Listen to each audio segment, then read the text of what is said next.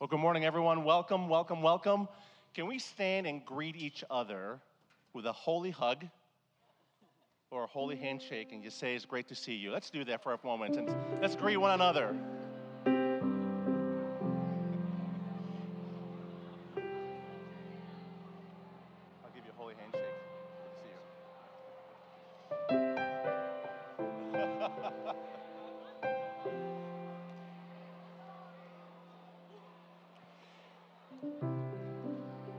Great to see you. Let's let's pray together and worship. Father, thank you for bringing us together, for the songs that we've sung, the hugs we've given, the love we've shared. Thank you, Father, for this beautiful place called Cornerstone and bringing us together now. In Jesus' name we pray, Lord. Amen. I remember years and years ago being on a plane on the way home from Chicago to Norfolk, Virginia, and the plane had only four people on it. I've never been in a plane that was completely empty four people. And the pilot got over the loudspeaker and said, You know, since the plane is empty, we're going to treat everyone to first class. So everyone move up, four people. So we all rushed to first class. It had been a long, long trip away from home. And frankly, I was lonely and I felt like God was really far from me. God never moves, by the way, right? Sometimes we're the ones who move from Him. I was sitting there and I looked over to the next three seats, and one of the young people there had, had a little booklet and was reading it. And it was an Our Daily Bread booklet. How many of you have seen the Our Daily Bread devotionals? I think all of us have. And I did the brave thing of asking this young woman, May I borrow your Our Daily Bread? And she gave it to me. She looked at me really weird and odd, gave it to me, and I picked it up and read it.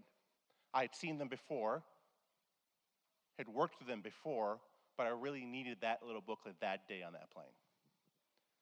And today is my joy to be able to introduce to you the CEO of Our Daily Bread.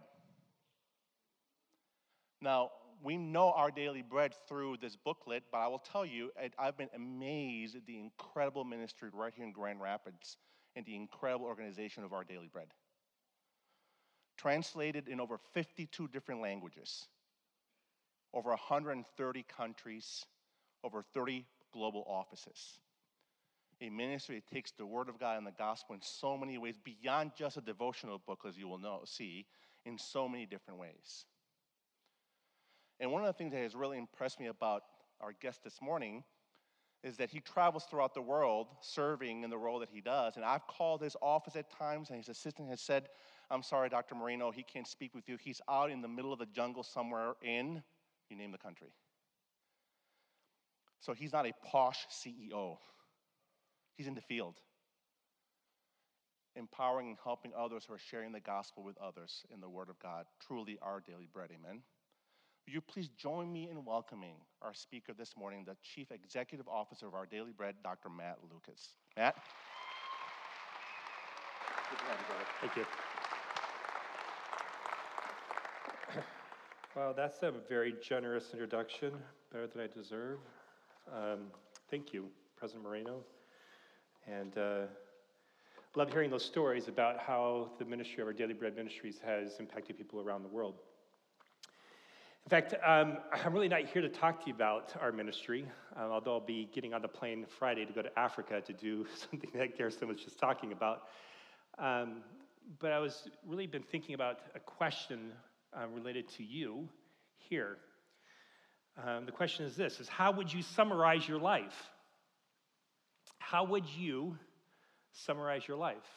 Now, I'm going to date myself a little bit. I might summarize my life with a photo album or a memoir.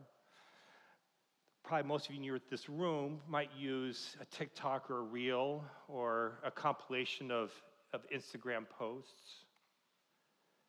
But how would you summarize it? Or maybe a better question is what would be the highlights? What would be the key moments that you would focus on? What would be the things that you would want to emphasize, that you'd want to communicate? And more importantly, when you tell that whole story, what would the story tell? What would your story tell? What would be the narrative arc? What would be the point if it was a, a fable? What would be the moral of the story? What would that be? I've been pondering these thoughts quite a bit lately. I turned 52 a couple weeks ago. And um, as I've reflected on my own life, and I've reflected on the life of many others that, have, that I've known for many years, I've wondered, like, what's, what would be their story? What would be my story? And as I thought about this, I thought about a passage in Matthew chapter 7, verses 24 through 27. It's the last section of the Sermon on the Mount. Jesus summarizes his entire sermon. He tells the story, the story that we, most of you, many of you who've grown up in the church would know, right? It's the story of the wise man and the foolish man. Right? The foolish man builds his house upon the sands, and when the storms come, house goes flat. You don't want me singing that song. I can't hold a tune in a bucket. The wise man builds his house upon a rock, and when the storms come, the house stands firm. So I've been thinking about this a lot um, and what this would look like um, in my life, what it would look like in your life. Part of my story has been being associated with our Daily Bread Ministries. I've been there for two years, and this is our mission statement to make the life changing wisdom of the Bible understandable and accessible to all. In fact, I think a lot of you have experienced um, our daily bread. You might not have known it, but through Reclaim Today, it is our initiative for spiritual formation for millennial and Gen Z um, students. In fact, Daniel Day and Trevor have spoken here a number of times last year, and I know that our team is working with a research team here on doing research around how millennials and Gen Z are engaging the Bible. Um, so you've done work with Reclaim Today. If you haven't, if you're not familiar with it, I encourage you Go to reclaimtoday.org. You can look it up. You can engage on Instagram. You can use it, see it on TikTok. We'd love for you to engage that. But again, I said I'm not here to talk about that because I want to talk about another part of my life. And um, it's interesting that I'm here because um, I sat where you sat at a different institution a little over 30 years ago. So I'm from Corban University, it's where my undergraduate's from, which is a sister school of Cornerstone. Cornerstone and Corban University are part are used to be historically part of a denomination with the General Association of Regular Baptists. So Corban and Cornerstone are actually have a deep history. So Corban, Corban University is in Salem, Oregon, and so I sat there as a freshman, a little over 30 years ago, in chapel at the 10 o'clock hour. I think it's universal. All Christian colleges and universities do chapel at the 10 o'clock hour. So I was there as a student. 10 years later, after I graduated, I completed my master's and doctorate and came back as a faculty member. So I taught with the professors that taught me, and I came to chapel and did that. I sat here as a chap as a as a faculty member. Then I became a dean, and then I became provost, and then I became executive vice president, and now I was in administration. And so I was coming to chapel and I was seeing it from a different perspective again, but I was in the same space, in the same place of a Christian university. Then, after doing that for nearly 16 years, I left and went to Indiana Wesleyan University, where I served as chancellor, and did that for five years. And now I'm the father of six daughters. I've been a father all along, but I'm now outside of Christian higher education. But my daughters are either all graduates or are about to graduate. So six of them have gone through CCCU schools. Four of them have graduated, two are sophomores, and right now they're at Indiana Wesleyan and they're in chapel. At least they better be.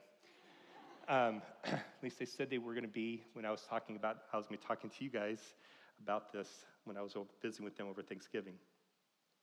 So I've been thinking a lot about this. Like I, I've thought about what this space is and what the place of a Christian university is supposed to do.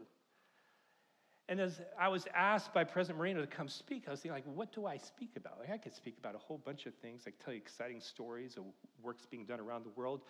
But I kept coming back to, like, I was where you were. And I remember my friends. And as a provost, I remember students, the top students and the bottom students, the students that I had to send home because they cheated, students that had to go through discipline. Like I saw the whole, like I saw how the sausage was made. So I saw the whole thing. And I thought about like, where are those students now? A lot of them I still keep in contact with. And what I found interesting is I was like, like what, what's the what's the unifying thing here? Is that and I realized there there wasn't a unifying thread. and the fact that you couldn't predict where those students would turn out.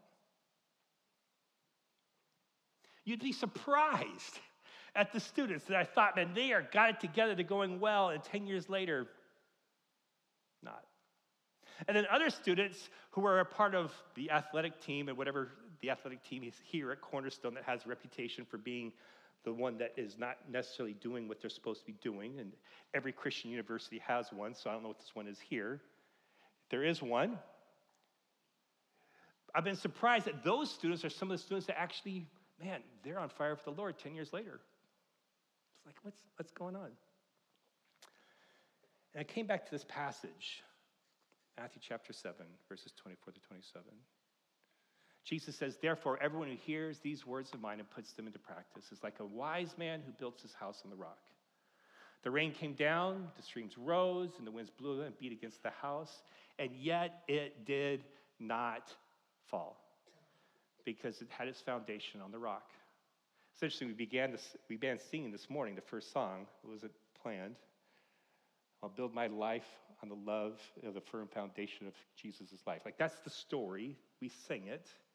We sing this song, this passage. But everyone who hears these words of mine and does not put them into practice is like a foolish man who built his house on sand. The rain came, the streams rose, and the winds blew and beat against that house, and it fell with a great crash. So I was thinking about this passage and praying about what I'd speak with you guys today about. I kept coming back to like, what's the summary of my life and what's the summary of the lives of people I've seen? Like, what, what's been the through, what, has there been a through thread? And the reality is this it's this passage. There's been one story, actually, I was wrong. There was actually one thing that's been true is that every single life has had adversity. Every single life, the storms have come. Some of you right here have actually already experienced some of those storms. Some of them of you just knowing statistics that some of you experienced some really horrific things already in your life. You've faced real adversity. There's probably some of you in here that have recovered, have experienced severe illness, maybe death in the family. But most of us in this room, I'm guessing, those of us who are under the age of 22, we haven't lived life long enough yet to really experience adversity. The ones that shake you to the core. The one that disrupts everything, that causes you, like, everything that I learned, everything I believed, like, what am I going to do with that? And so, as I've been thinking about the story, like how I would tell a story, I've been thinking about these four men that I know really well. Like, I know them. They're good guys.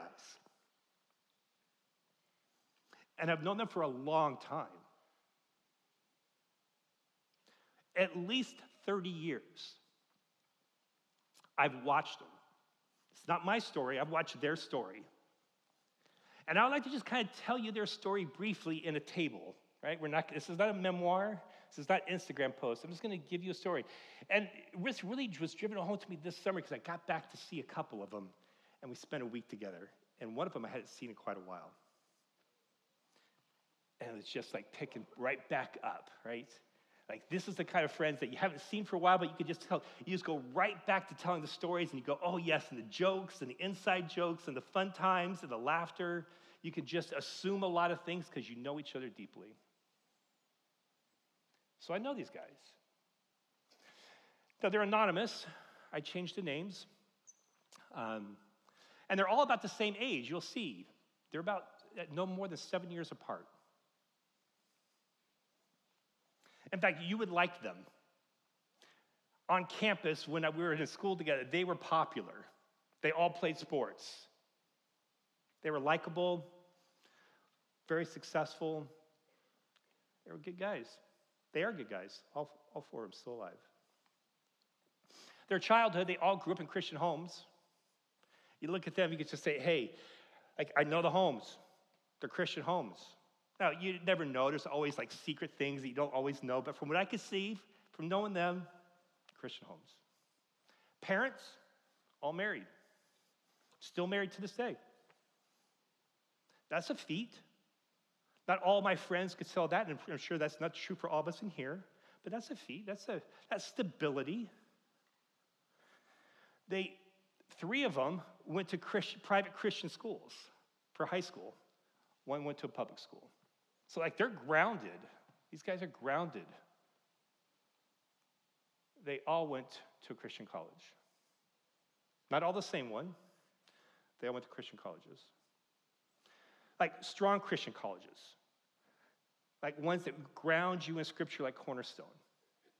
There's a, I know the CCCU, and there's a wide spectrum of, of, of Christian universities in there, of, of those that are by name only, and those who really take the Word of God seriously. And the schools that these guys went to, they took the Word of God seriously. At least 24 credits of Bible theology required to graduate. Grounded. And they did well. Two of them went on and got graduate degrees, one in MA in Bible. In fact, Ray was so good that he actually taught before he graduated from his undergraduate degree. Like he was, he was brilliant. Brilliant with the Bible, brilliant study, great storyteller, really knew his scriptures. Jess and Eric just said, hey, four years is enough. I'm done. I'm never going back. Adam, because he's a teacher, is like, hey, I need to go on and finish my, you know, I need to at least get a master's degree so I can move the pay scale. Um, all of them married Christian women. I was at their weddings, three of them. I was in their weddings. I was, I was in the wedding. Like I knew them that well. I'm in the wedding. One of them I was not around because we had moved. So good guys, Christian weddings. Man, the gospel was presented. It was, it was beautiful weddings. It's just that you could see the testimony of Jesus Christ in their lives. It was powerful, wonderful. All the wives, three of them went to a Christian university, Christian college. One went to a public. You're starting to see a pattern here, right? Like, like I, these guys, I know them really well. I didn't just, I handpicked them a little bit, but like, I know these guys a lot of similarity. Looking on the outside, you wouldn't see much difference. Their careers, they were successful. Ray became a pastor, very successful pastor, really gifted, evangelizing, people coming to know the Lord. He's leading churches. He, he, he never actually became a lead pastor, but uh, he was a teaching pastor. Um, men's group, people, men's groups were growing, they were flourishing. It was phenomenal to see what was happening under his ministry. Jess, salesman, very successful, came out of, you know, just came out of college and just started making money. Like he just did well. Eric became a PE teacher at first, but then decided he needed to go into business, and so he's no longer a PE teacher, and he's actually done very successful as well. And then Adam, he's an elementary teacher, loved in his community, kids absolutely adore him. He's a phenomenal, phenomenal teacher. They all had many children. Three children for the first two. Eric had four daughters, and then after they kind of much, pretty much had grown up, they adopted a fifth child through the foster care system, a, a young boy. So they have five kids. And then Adam has five, has five children. So they've, they've got the experience of raising kids. That's not easy, it's challenging. And then adversity hit. Every one of them. Ray, the adversity for him, his wife, his wife got sick. Um, she had an affair. He was disappointed in ministry. And his wife left him. Not what he was planning when he was sitting where you guys were today. That was not on his agenda. It was not on his agenda at the altar. It's not what he was thinking. That's what happened. That's, that's where he is right now. It's divorce. He's now divorced twice.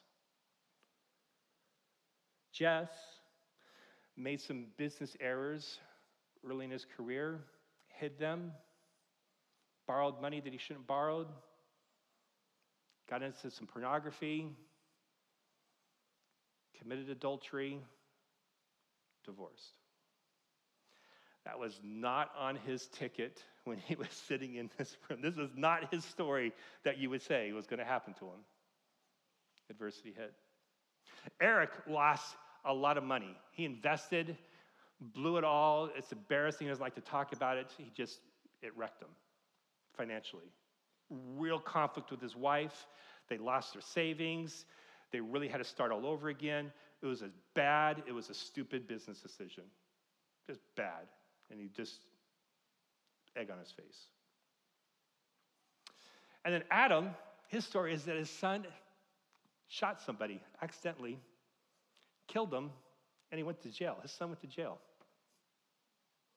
Like, you don't recover from that as a parent. You don't sign up for that when you're sitting here today, you guys. That's not something you say, hey, I'm going to have a kid and my oldest son is going to kill somebody, even if it's by accident, and he's going to go to jail.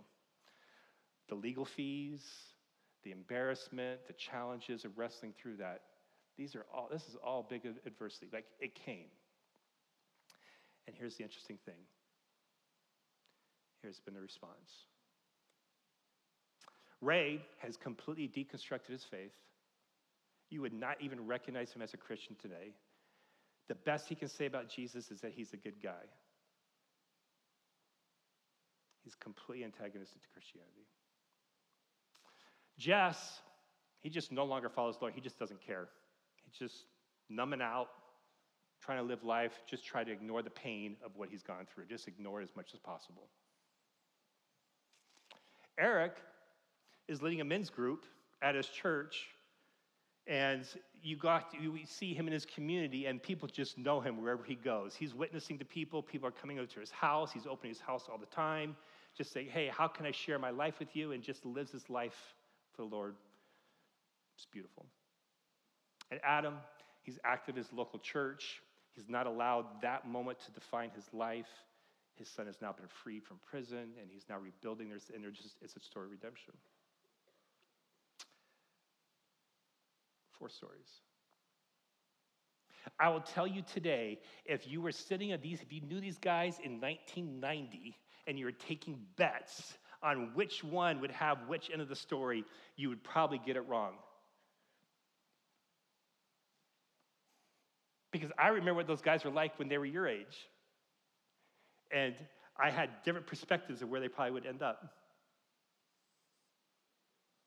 So I say all this. Why? I don't. You know, I say all this because I, I care about where you are right now, and I've been thinking about myself. Like, what does this mean for me?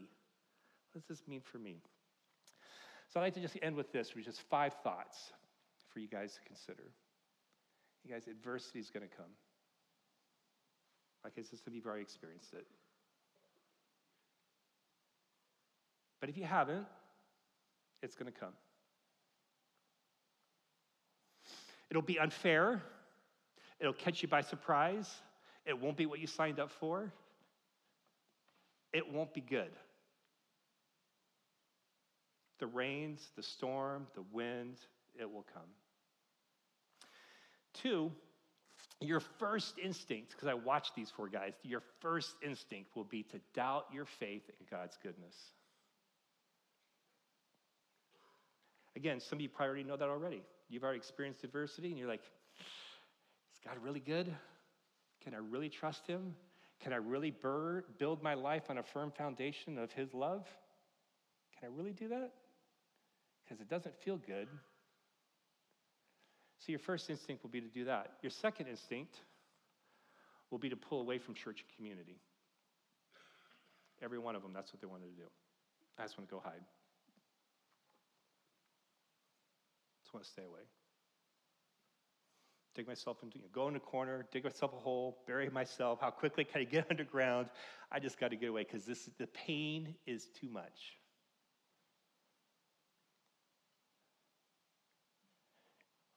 Here's the reality as I've watched these four guys. And two of them I have a tough time, you can imagine the two that I have a tough time talking with when I can talk about this. Is this is that your faith must be based more than a list of rules, ideas, and behaviors you need a relationship. Because now that I've watched these four guys and I really assessed them and I really got to know them, I'm like, I can see now where Ray, and I forget acronym I gave, or the, the pseudonym I gave for the other one, um, for Jess, that their life, there's just a lot of rules. a lot of rules. Things I got to do, things I got to perform. And even when you look to the outside, man, you that all look good. I mean, Ray was leading the people to the, on the Lord on ski lifts, on bus at bus stops. Underneath it was just a list of rules. There wasn't a relationship. So I leave you with this. Build into your life today. Some of you here are saying, you know what? I feel like I'm already on the trajectory and I'm going to be a Ray or a Jess. I've watched, I've, I've counseled young men and women in schools like this, and they say, you know what? I'm making the bad choices. I really don't believe what I do. But you, I, deep down, I know I don't want this. And some of you in here, you've got the performance down really good.